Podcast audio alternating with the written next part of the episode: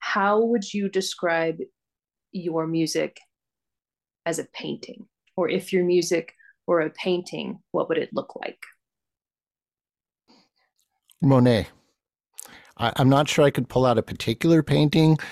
Um, I will admit, if I'd had to um, do dot to dot correctly, I'd still be in kindergarten.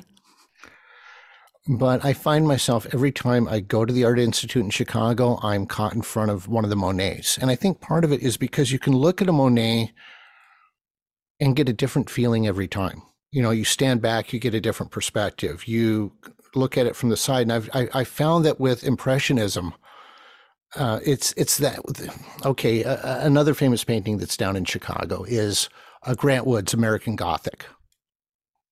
Well, it doesn't matter which angle I look at it. I'm always going to see the painting the same way.